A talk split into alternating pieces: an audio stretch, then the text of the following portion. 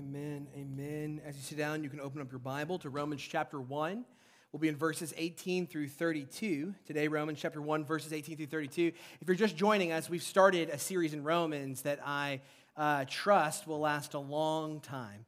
Uh, I don't know how long, but it will, it will be a long time. Romans is uh, deserving of a long, in depth study. And so today we're in Romans 1, verses 18 through 32. If you don't have your Bible with you, don't fret. Or if you're wrangling kids, it's no big deal. We'll have the words on the screen behind me in just a moment as I read it. But before that, let me just recap. Over the last few weeks, we have talked a lot about the gospel of God, the good news that God saves and God reigns. But today, I want to introduce you to the anti gospel to the bad news, to the dark. If the good news of the gospel is God saves, God reigns, the bad news of the anti gospel is we rebel, we reject. And you can feel a hard turn, both in content and tone, from the verses that have come before in chapter 1 to these verses right here. You know, we've been talking about this need that we have, that we desperately need something only God can give, which is righteousness, right? We're born into this world unrighteous by nature, and only God can make us righteous. And I have to admit, when we start to look into the bad news, and these next few chapters are going to be full of it, we're confronted by something that we would rather not talk about, which is sin. We'd rather not talk about brokenness. We'd rather not talk about evil. We'd rather not talk about what is good and what is bad, what is right and what is wrong. We'd rather not talk about sin at all because as we do so, we find out that we are more and more desperate for grace, that we are more broken than we would have cared or wanted to imagine. And so I'm going to read Romans 1 18 through 32. And then afterwards, I'll say, This is the word of the Lord. The reason we do that is that we want to give thanks that God hasn't left his people in silence, that he's spoken. And so we respond, Thanks be to God. You're welcome to join us in that. Let me read Romans 1, uh, beginning in verse 18 through verse 32. The words will be on the screen behind me. For the wrath of God is revealed from heaven against all ungodliness and unrighteousness of men, who by their unrighteousness suppress the truth. For what can be known about God is plain to them because God has shown it to them. For his invisible attributes, namely his eternal power and divine nature, have been clearly perceived ever since the creation of the world and the things that have been made. So they are without excuse. For although they knew God, they did not honor him as God or give thanks to him, but they became futile in their thinking, and their foolish hearts were darkened. Claiming to be wise, they became fools and exchanged the glory of the immortal God for images resembling mortal man and birds and animals and creeping things. Therefore, God gave them up in the lust of their hearts to impurity, to the dishonoring of their bodies among themselves, because they exchanged the truth about God for a lie and worshiped and served the creature rather than the Creator, who is blessed forever. Amen. For this reason, God gave them up to dishonorable passions, for their women exchanged natural relations for those that are contrary to nature. And the men likewise gave up natural relations with women and were consumed with passion for one another, men committing shameless acts with men and receiving in themselves the due penalty for their error. And since they did not see fit to acknowledge God, God gave them up to a debased mind to do what ought not to be done. They were filled with all manner of unrighteousness evil, covetousness, malice. They are they're full of envy, murder, strife, deceit, maliciousness. They are gossips, slanderers, haters of God, insolent, haughty, boastful, inventors of evil, disobedient to parents, foolish, faithless, heartless, ruthless. Though they know God's righteous decree, decree that those who practice such things deserve to die, they not only do them, but give approval to those who practice them. This is the word of the Lord. Thanks be to God. Some passages are a little bit harder to say thanks be to God after, right? You feel that, I feel that too. And, and when we're preaching through Scripture, it's easy for us to want to gloss over the hard places. But there are hard places, and this is one of them. It in, immediately uh, puts us into a conversation that culturally just is off putting, is really taboo at this point, which is the conversation around what is right, what is wrong, what is good, and what is bad what is lovely and what is not. And so just know, even as we enter into this passage, part of the weirdness that we feel is that we feel like we're stepping on ground that we shouldn't talk about. And so I want to walk through this passage and I want to identify three problems that are ours. There are problems, okay? Our problem as humans. It's humanity's problem. So let me give them to you. And if you're taking notes, these might be good to write down because I hope that they'll be a good navigational tool for navigating what can feel like a really complicated passage of Scripture. The first is we have an identity problem. We have an identity problem. And this identity problem is rooted in an idolatry problem. So, this identity problem that we have is rooted in an idolatry problem, and it leads to an immorality problem. It leads to an immorality problem. Let's start with where Scripture starts, which is this identity problem, which is the center of our brokenness. The center of our brokenness is that we have an identity problem. And if I could just state it real simply, this is our problem. We believe there is a God and that we are Him. We're born into this world believing that there is a God, but it's us. That's the center of our identity problem. Look at verse 18. Paul says, For the wrath of God is revealed from heaven against all ungodliness and unrighteousness of men who by their unrighteousness suppress the truth. At the center of our brokenness is the rejection of God. Is the rejection of God, of saying, Listen, I know that there is a God and it's not me, but I am going to reject this God and live as if this God is me. This is Adam and Eve in the garden. It's their rebellion and their rejection. And as our ambassadors, our representatives, they stood in our stead before God. Because you might be thinking, well, Kyle, when I was born into this world, I could hardly feed myself, let alone willfully reject God.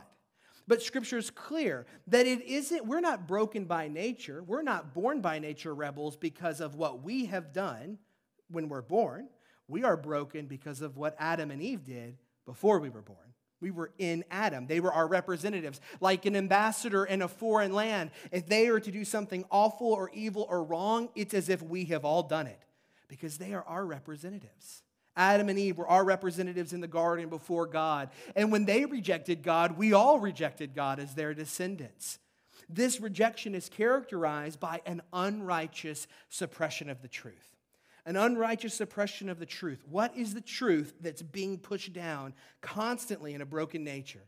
It's that we do not belong to ourselves, that we are not masters of our own destiny, that we are not controllers of our own fate, that the throne of which the whole world is centered on doesn't find us on it. That's the truth that we're actively suppressing by nature is that there is a throne and I do belong on it. I do control my fate. I belong to me. And at the core of our nature, apart from the gracious intervention of God, is this unrighteous suppression. God screaming out in the world, You are not God. And us screaming back at Him, Yes, I am. I am God, and you cannot tell me otherwise. Suppressing what is true, rejecting what is good, hating the very one that we were created to love. And it says that the wrath of God is revealed from heaven against all ungodliness and unrighteousness of men who by this unrighteousness suppress the truth. Then look at verse 19. Why is this? For what can be known about God is plain to them because God has shown it to them. For his invisible attributes, namely his eternal power and divine nature, have been clearly perceived ever since the creation of the world and the things that have been made, so they are without excuse. This suppression of the truth is against everything that's obvious to us. The world around us screams that it was here before we got here and that we had very little to do with making the overwhelming majority of it. And yet we stand in front of it pretending as if we are God. It's like by nature, we are those who would stand on the edge of the Grand Canyon and think, I'm pretty awesome.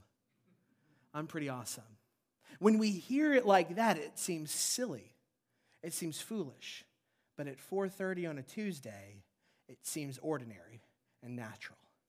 To believe that, oh, we have to hold this whole world together, that it really exists as centered on us. And it's because of this unrighteous suppression of the truth and rejection of God that the wrath of God has been revealed. We are born with an identity problem, and we have to start here.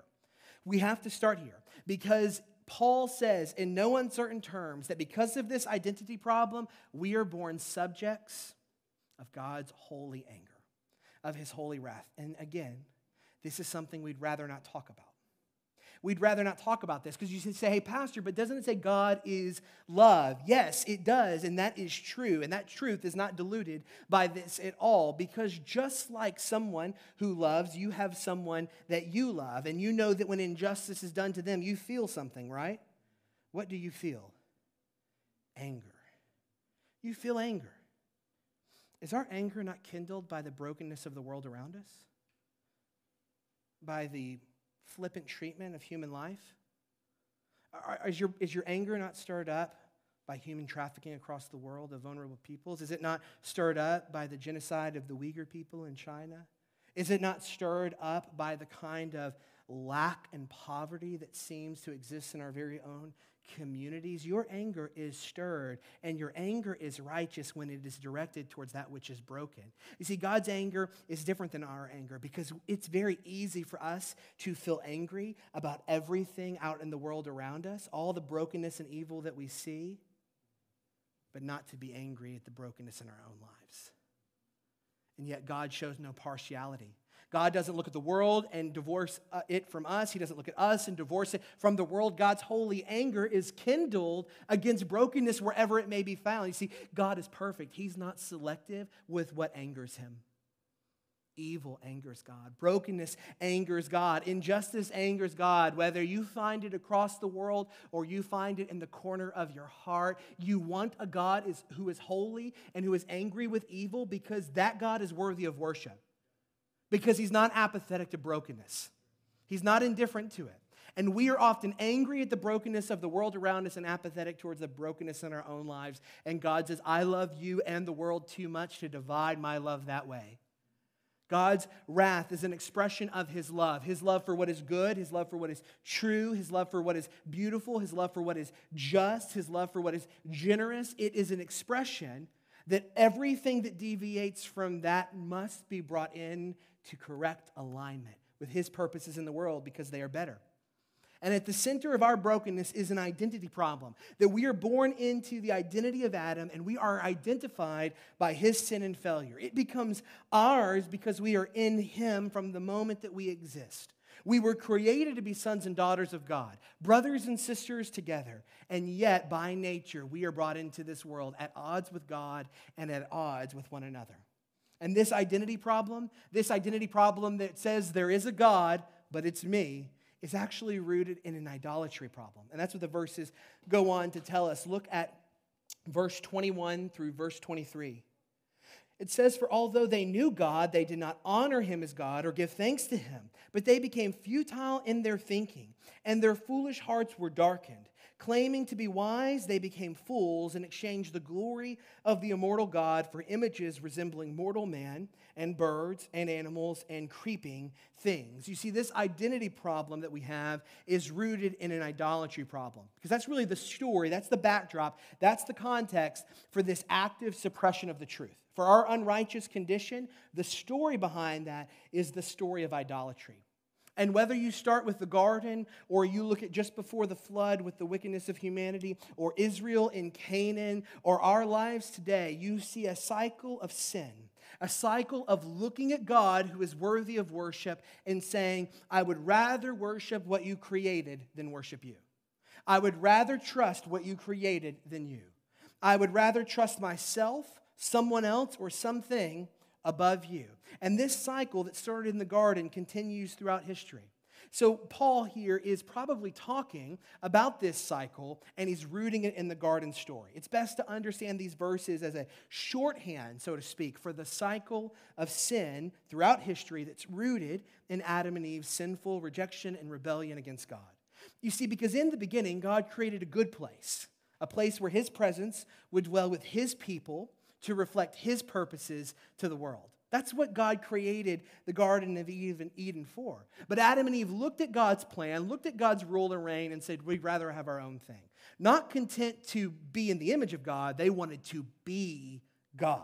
They wanted to control their own destiny. They wanted to exercise authoritative rule and reign over all things, specifically their life. But they inclined their ear to a creature, didn't they? What creature? Tell me the serpent, the snake, right? They listen to a creature rather than a creator. And Paul is referencing that story, and then he's kind of taking that story and projecting it across all of human history to show that this started a cycle of worshiping the creature beyond and above the creator God, who is worthy of our worship.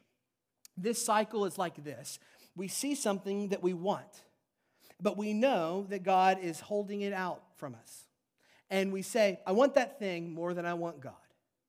That's how this idolatry works. That's what idolatry is. Idolatry is merely giving to something or someone else what only belongs to God, which is the chief love and desire of your heart. That's what idolatry is. It's giving to someone or something what only belongs to God the chief love, the chief desire, the chief worship of your heart. And at the core of our brokenness, the story of our brokenness, is this idolatry that marked Adam and Eve worship of something other than God, rejection of God's rule for our lives, and a surrender of the love of God for the love of something else. That's what idolatry is all about.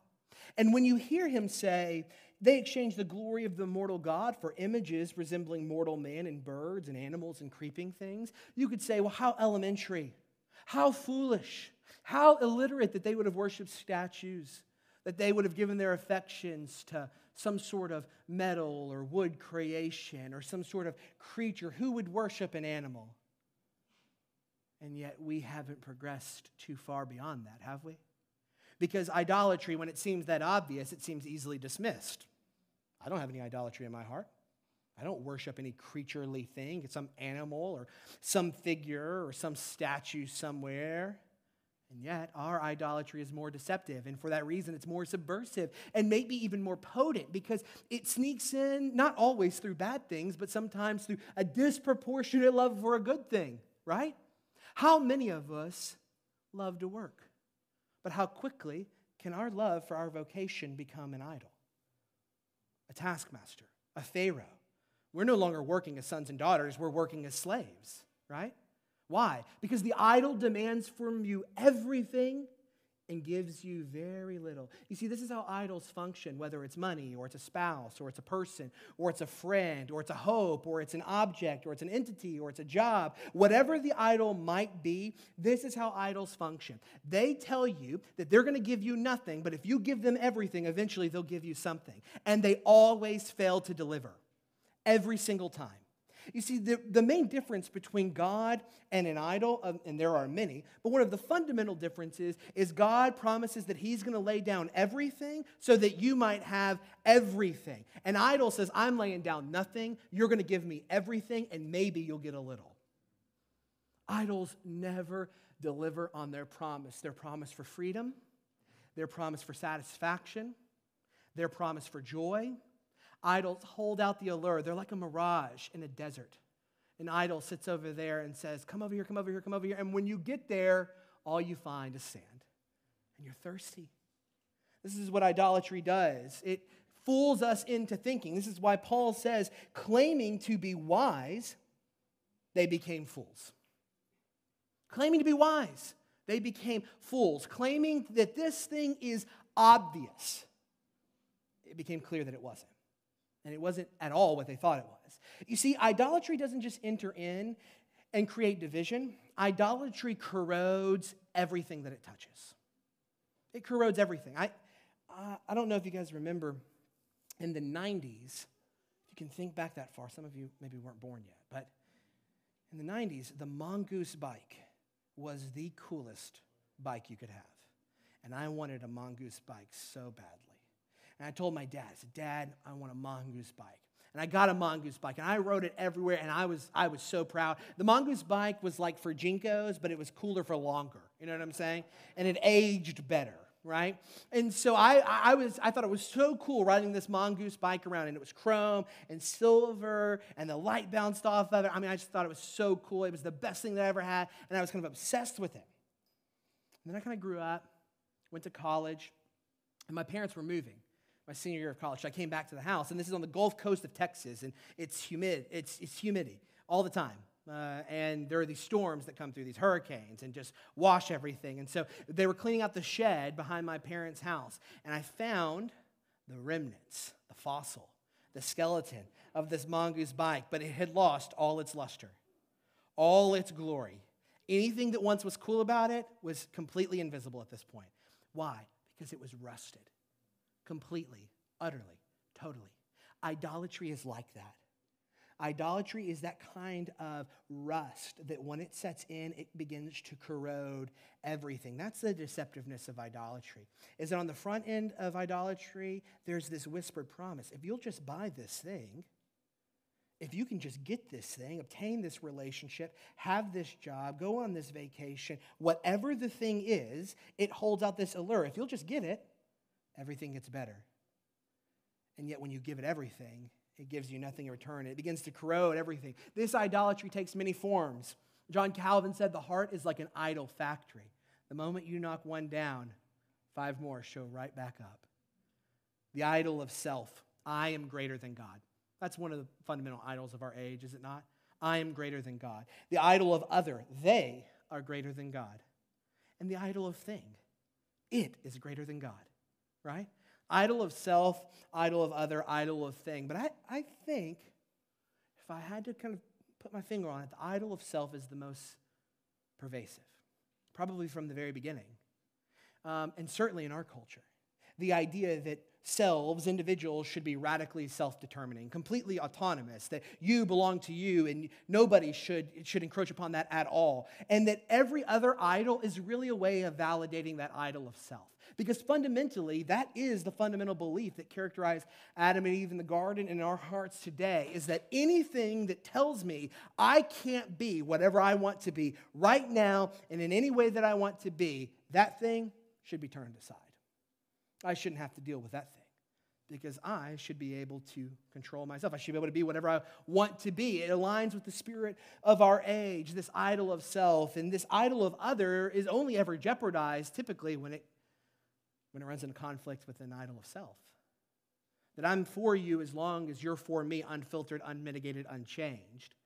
And things are really good in as much as they provide you greater freedom to be you. Unmitigated, unfiltered, unqualified, unchanged. Idolatry takes many forms, and it is this idolatry for which the wrath of God has been levied because we have rebelled and rejected God. And in his holy anger, he sees that there is a fundamental problem with our life that we think is really a good thing. And out of his holy love, he looks at it and says, I cannot allow this to go unaddressed. I cannot allow this to go unaddressed. He knows that what idolatry will do is it will take everything that he has intended to be good and it will corrode it, it will rust it out. And that is what it does whether we know it to be the case or not, whether it functions on the surface or like a strong undercurrent. The promise of idolatry never delivers, and the further that you stay embroiled in it, the more its consequences will be felt in your life. That's been true for me. I know it has. It's been true for all of us over the history of the world. Adam and Eve had to suppress, they had to reject the truth about God before they could give their worship to something else. And our unrighteousness, like theirs, is that awful combination of rejecting God and worshiping something other than God. It's not just one or the other, it's both. It's saying, God, I don't want you, I want this. God, I don't want you, I want what I want. And I don't want you to challenge it, I don't want you to call it into question. And that seems so obvious to us. The reason it seems so obvious to us is that there is a groove in our heart, a well trod path that idolatry has forged and formed, and it has been walked many times. It aligns with the spirit of the age, regardless of what age you live in, whether it's 2021 or 21 AD. Idolatry is not a new thing, it is a very, very, very, very old thing, and its path is very well trod. And this idolatry problem, it leads to immorality it leads to immorality. And this is what I want you to see in verses 24 through 32. And here's what I want you to see this immorality problem, it's going to do this it's going to start broad, it's going to go, go specific, and then go broad again. And the fundamental thing that I need you to see here is that everyone who has ever lived and everyone in this room is broken by sin. Whether your sin is culturally taboo in the church or in the world, you're broken by sin. Let's look at it. Therefore, God gave them up in the lust of their hearts to impurity, to the dishonoring of their bodies among themselves, because they exchanged the truth about God for a lie and worshiped and served the creature rather than the Creator, who's blessed forever. Amen. Let's, let's just pause. Our immorality problem is a global, universal, and historic reality. No one is exempt from it. The impact of our brokenness, the impact of this idolatry story that led to an identity crisis is profound. We have been completely impacted by sin. And it says here that he gave them up in the lust of their hearts to impurity, to the dishonoring of their bodies among themselves, because they exchanged the truth about God for a lie. See, at a fundamental, level, uh, fundamental level, sin breaks who we are before it breaks what we do. Sin breaks who we are before it breaks what we do. And you got to see this. The reason you have to see this in the flow of this passage is that if we get this wrong with sin, we will have a wrong response to grace. Because if we think sin fundamentally breaks what we do, then what will grace's answer be? Do better. Do, do more things, do better things. Here's some power. Use this power to go do more good than bad because sin is fundamentally an action problem and grace is fundamentally an action solution. But that's not the gospel. The gospel is that sin, the bad news of the gospel is that sin has fundamentally broken who we are. That we are rebels, that we are false worshipers, that we are rebels and rejectors and unrighteous by nature and that this then bleeds itself out. It shows itself in our actions. So, broken nature leads to broken actions. Broken condition leads to broken character. Sin impacts who we are, and then it impacts what we do. So, all of us, by nature, have been broken. We are unrighteous. Now, you may think that there is some sin that's out there that makes you more defiled. And there are different consequences to horizontal sin. But in the eyes of God, we all share a fundamental problem that knows no distinctiveness outside of the grace of God. We are all born broken from the start, and our brokenness is not measured by God in quantity. It's measured by quality, and we all share in the same quality by nature, actively suppressing the truth, born unrighteous. And it says in verse 24, a hard thing for us to hear. It says, God gave them. God gave them up. What are we to do with this? God gave them up. What does it mean? Because he's going to use this phrase three more, two more times, three times total in this passage. What, why? Why does it say this? It says it because it is often a part of the judgment of God against our broken actions that he allows them to run their course with all of the consequences that come with them. It is a part of the way that God works in our lives in the world is that oftentimes when we persist in rebellion and persist in rejection, God allows that to continue. He gives us over to it, knowing that the consequences will often demonstrate to us just how desperate our estate is, just how desperate our condi- condition is. You know this story because you've heard it before. And it's while this truth may feel hard, it may grate against you, you know this story and you love this story. It's the story of the prodigal son. Right? Maybe you've maybe you've forgotten the story of the prodigal son. The, the son comes to the father and says, Give me what you owe me when you die. And the father does. And what's he do with it? He runs off headlong and he spends it however he wants to. And then he comes to his senses. But where does he come to his senses? Where does he come? Pig pen, eating with the pigs, eating with the animals. He becomes aware that the consequences of his actions, the consequences of his heart, have led to a place of desperation. And it is only then when he turns and comes back to the Father. Now, pause here for a second. The, the Father in the story of the prodigal son is a lot like God. He's a man of means, he has an estate he has some resources, enough to where he can give this inheritance away at an early time while he's still alive. This is probably a father who could have gone off into the city. These are small communities in the ancient Near East. You don't think the father heard whispers? You don't think the father heard gossip? You don't think neighbors and other people that he might interact with selling his cattle, his calves, his property, that you, you don't think that they might have said, Hey, I heard about your son. Isn't he over there? He could have gone and grabbed him by the neck and said, You're coming with me. Pulled him back in, and yet he did not do that. He waited. But the moment that the son comes back to the father, and the son comes back on bended knee and says, Just let me be a servant, right? The father says, Never. You have always been, you are, and you will always be my son. And in much the same way, God often gives us over to the actions that we fall into so that we come to a place of realizing that we cannot find what we desperately need and desire apart from Him. And here's the good news just like the Father, who when the Son came back, the Father ran out to him, the moment that we turn our gaze away from the sin and idolatry that seems so appealing and so satisfying. The moment that we find ourselves in a desperate position and we turn back to look at God, we do not see the scolding finger of an angry father. We find the loving embrace of a kind dad. See, that's good news because nobody who was involved in the son's sin goes after him.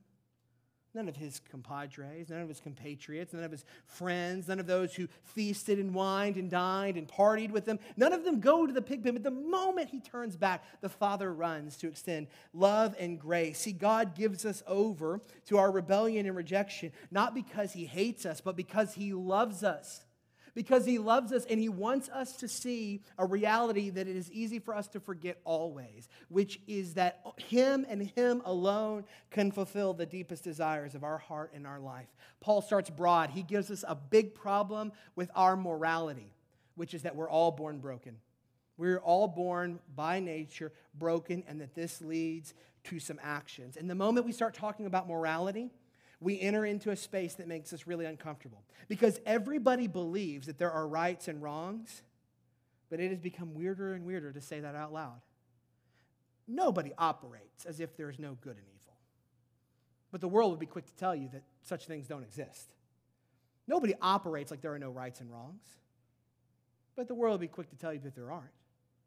And yet, the Bible does not shy away in showing us what is right and wrong with us and the world. It says in verse 26, moving from the broad, which you have to remember, we are all unrighteous by nature. None of us are winning the race when it comes to brokenness. We are all equally failed and flawed. Verse 26, it moves to a specific expression of that. For this reason, God gave them up to dishonorable passions. For their women exchanged natural relations for those that are contrary to nature. The men likewise gave up natural relations with women and were consumed with passion for one another, men committing shameless acts with men and receiving in themselves the due penalty for this error. How does this brokenness manifest?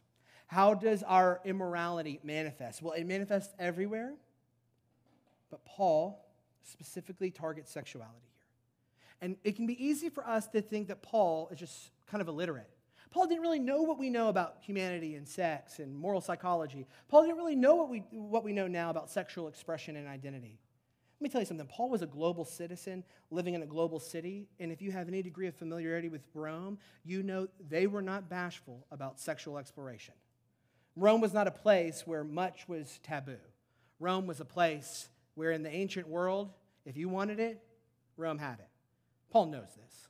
He's not illiterate. He's not some backward Israelite from the hills who doesn't know uh, what, what, uh, what a, a, global city could look like. Doesn't really, he doesn't, he's not very intellectually adventurous. Paul is a man acquainted with what Rome has. He knows who he's talking to. And so when he speaks, he speaks from a position of authority, a position of knowledge. And it's easy to look at Paul and say, look how backward he is. But in reality, he was countercultural then and he's countercultural now. Here's what you need to hear before I dive into this everyone who has ever lived, including me and you, is a sexual sinner. Every single person. We are all broken from the start, and that brokenness extends to every dimension of who we are. And because of that, we are all born sexually broken. We are all born with brokenness in our lives. And Paul starts out broad here, right? He says God gave them up to dishonorable passions and the lust of their heart, to dishonoring their bodies among themselves. And then he moves to specific. Women exchanging natural relations for those contrary, men giving up natural relations and committing shameless acts with other men. And we can't walk away from this passage. It would be easy to. It'd be easy to gloss over this, to move past it, but we can't. Paul is pointing at sexual sin, and he is saying loudly sexual sin dishonors God, and it is a fruit of rejecting God and his purposes for the world. All manner of sexual sin pornography, sexual activity outside of marriage, sexual abuse and harassment, and yes, sexual activity with someone of the same gender. Paul is pointing at all of this kind of activity, and he is saying, in no uncertain terms, this is a picture of the kind of unrighteous actions that accompany worshiping something other than God. Now I know, because I can feel how uncomfortable you are, that this is an uncomfortable place to talk. This is an uncomfortable thing to address. It feels like we can't really talk about it, even if we believe something like it. When Paul is saying something, and he's actually going further than this, because you might be saying, Pastor, are you telling me that two people of the same sex who love each other shouldn't engage in sexual activity together? I'm actually going further along with Paul. I'm saying that the Christian sexual ethic only has room for sexual activity happening in the context of the covenant marriage between one man and one woman. That's what Paul, that's what Scripture is saying. So, yes, the Bible prohibits all forms of deviation from this vision for a holy and healthy sexual life. But this passage is a reminder to us of something that the church perennially forgets on this topic. That the way forward on this, the way that we course correct on this issue, isn't by waging or winning the culture war, but is by waging and winning a worship war. Because the problem isn't what's streaming on Netflix. The problem isn't what's on the radio. The problem is what's in our heart. The problem is what's in our heart. And I'll tell you, God cares far more about the real estate in your neighbor's heart than he does about the real estate in the culture war. He does. He cares about what your neighbor believes. He cares about how your neighbor lives. He cares about how we live, what we love. And I'll tell you this because I think it's important that I pause here and I speak directly. For those who experience same sex attraction, and there are brothers and sisters in Christ at this church for whom that is a lived reality. Let me tell you something. The gospel is for you. You have no unique scarlet letter in the life of this church. Anything you feel like you're emblazoned with, I'm emblazoned with as well. And I know my sexual sin well enough to know that if grace can cover me, it will cover you too. And in the life of this church, there is nobody who gets to follow in the way of Jesus for which that will not involve sacrifice sexually. That's the ethic of disciples of Jesus, regardless of where your attractions or affections are. We will all follow sacrificially together. This whole church, regardless of where our desire goes, will be called to say, we're going to lay our lives down, including our sexual desires, to follow Jesus. We're going to do that. We're going to do that together. And for those who feel isolated, alienated, or alone, let me tell you, let me promise you, in this church, you're never going to walk that path alone. It will not be allowed. It will, we will not allow this faith family to be a place where one kind of sexual sin is treated differently than another kind of sexual sin. Because the Bible, it doesn't do that. And we won't either. We will not be the kind of faith family that says that is dirtier than this. We won't be it. We won't be it. We will walk together in the way of Jesus. We, uh, we will lay our lives down together and we will hold up one another's arms as we do this because we are all born with broken sexual desires. And the invitation to walk in the way of Jesus will involve all of us laying down our lives and sexual brokenness to walk on the grace paved roads of God's better way. Now, let me point to something here that it's easy to forget because the next verses that come, this is where Paul wants us to not get it twisted okay? Because the Jews, remember, the church in Rome is composed of Jews and Gentiles. And at this point in the passage, the Jews are looking around at the Gentiles, going, You hear this? You hear what Paul's saying? Right? Because they're looking at the, around their Gentile neighbors and they're saying, Yeah, we know where you're at. We know where you've been, right? It's like that time when you feel a, a convicting part of a sermon and you're like, Man, I really wish Steve was here to hear this. No, God didn't want Steve to be here. God wanted you to be here. He's talking to you. So if right now you might feel like the Jews going, This isn't really for me, it is for you. And just to make that clear, Paul is going to pan out again. And look at what he says. Since they did not see fit to acknowledge God, God gave them up to a debased mind to do what ought not to be done. Now he's going to characterize that.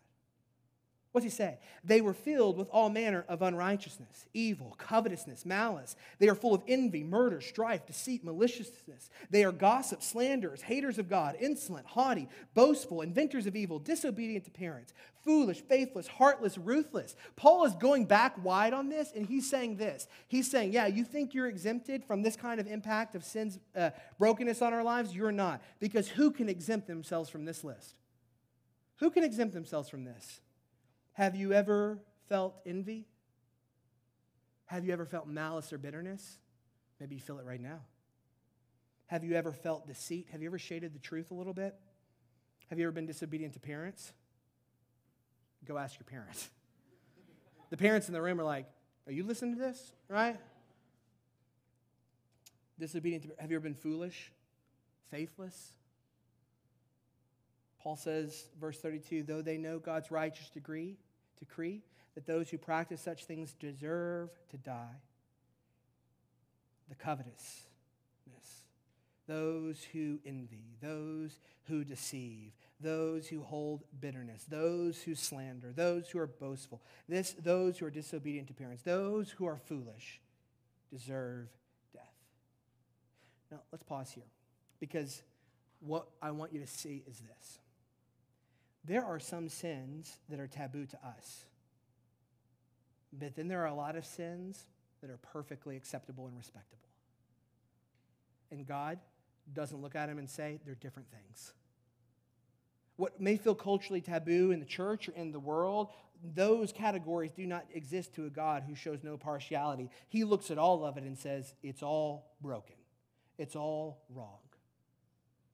And this is important because, just pause for a second. Do you think the church is more known for shouting to the world about what's in verses 26 through 27 or being a people who demonstrate the virtues that are in contrast with verses 28 through 30? Because I'll tell you what the word on the street is. The word on the street is that we're very, very loud about sexual immorality and very, very quiet about being a holy and virtuous people. That's the word on the street. Now, whether that's true remains to be seen, but that's what they're saying.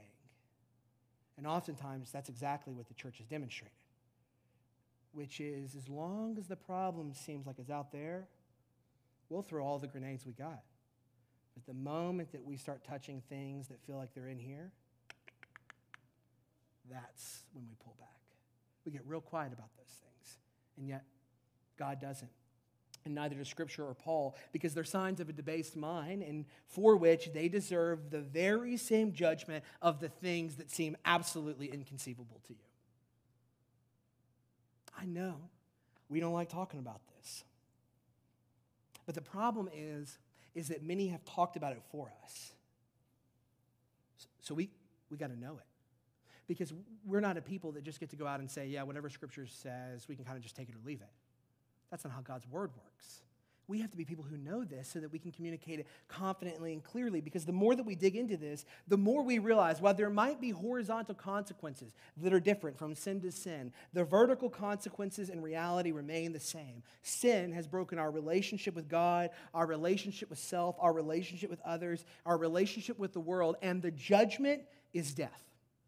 That's what the judgment is. And this is bad news. This is very bad news. And it's not just bad news for some, it's bad news for everyone who has ever lived. No one is exempt. The problem is universal and historic. The problem is at an identity level and an immorality level. And it is rooted in this idolatry that, like a weed, will spring up the moment that we stop pulling that weed to exchange our worship for God for anything else. This is bad news. We are born broken, unrighteous, under the judgment of God, condemned, condemned to death because we have rebelled against Him, under His holy wrath against sin.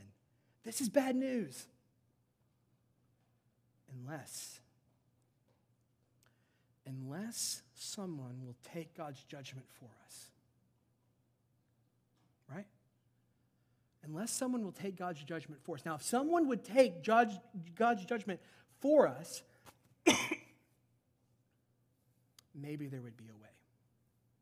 Now, let me tell you what the world will do when they find out that you're broken, or in, in accordance with their definition of it, whatever that might be. What the world will do when they find out you're broken is they will destroy you. They will destroy, and they'll leave no stone unturned to do so. Do you know what God will do when He finds out you're broken? Welcome you.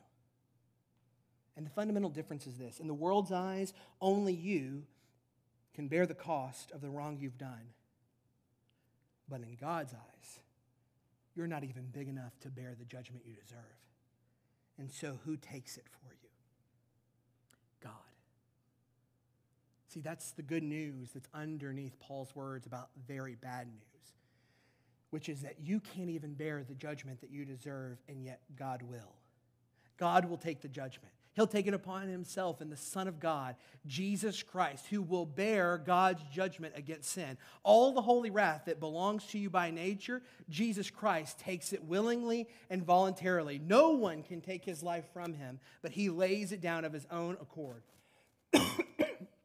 This is good news. It's good news because it is the way that God has chosen to save us. Unlike an idol who tells you, lay your life down for me and I might give you a little bit, God says, I will lay down my life for you and give you everything. That's good news. And it's available nowhere else than in God alone.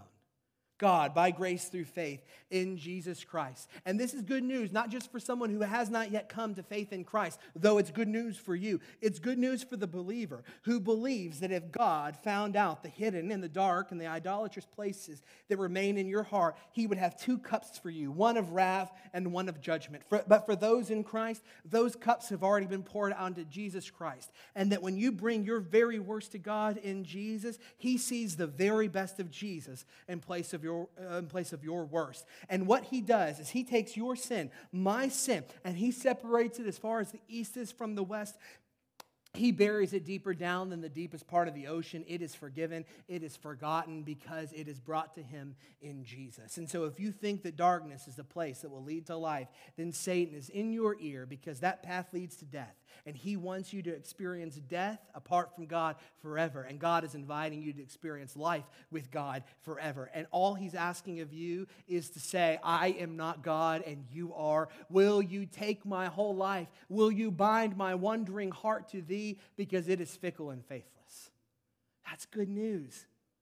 God isn't asking you to be some sort of super moral superhero, superman. Christ has already done that. What he's asking you to do is come to Jesus. That's what he's asking you to do to walk with Jesus, to walk with others who are walking with Jesus. This is bad news, and I got to spoil it for you. The next couple of chapters, they stay pretty dark. They stay pretty bad, but they're leading us somewhere. Paul knows where we're going, and I want to spoil the story for you because I don't want to leave you hanging. I'm fine with this one, fine with spoiling this story because you know it, but I pray that you believe it. God has taken the judgment that we deserve on his son, Jesus Christ. Come to Jesus. There's no more wrath once we find our life in him. Let's pray. Father, we love you. We thank you, God, for your grace and mercy in Christ. We ask you, God, that you would continue to peel back. I know, God, when I think about your work in my own life, I, I, I stand amazed that you have saved me. God, when I think about those who you have brought to faith in Christ, I am most surprised by me, God, because I am acquainted with what I have thought, with what I have felt, with what I have done. And yet your grace is better. Your love is stronger. Pull us further up and further into it. We pray these things in the name of Christ and by the power of the Holy Spirit. Amen.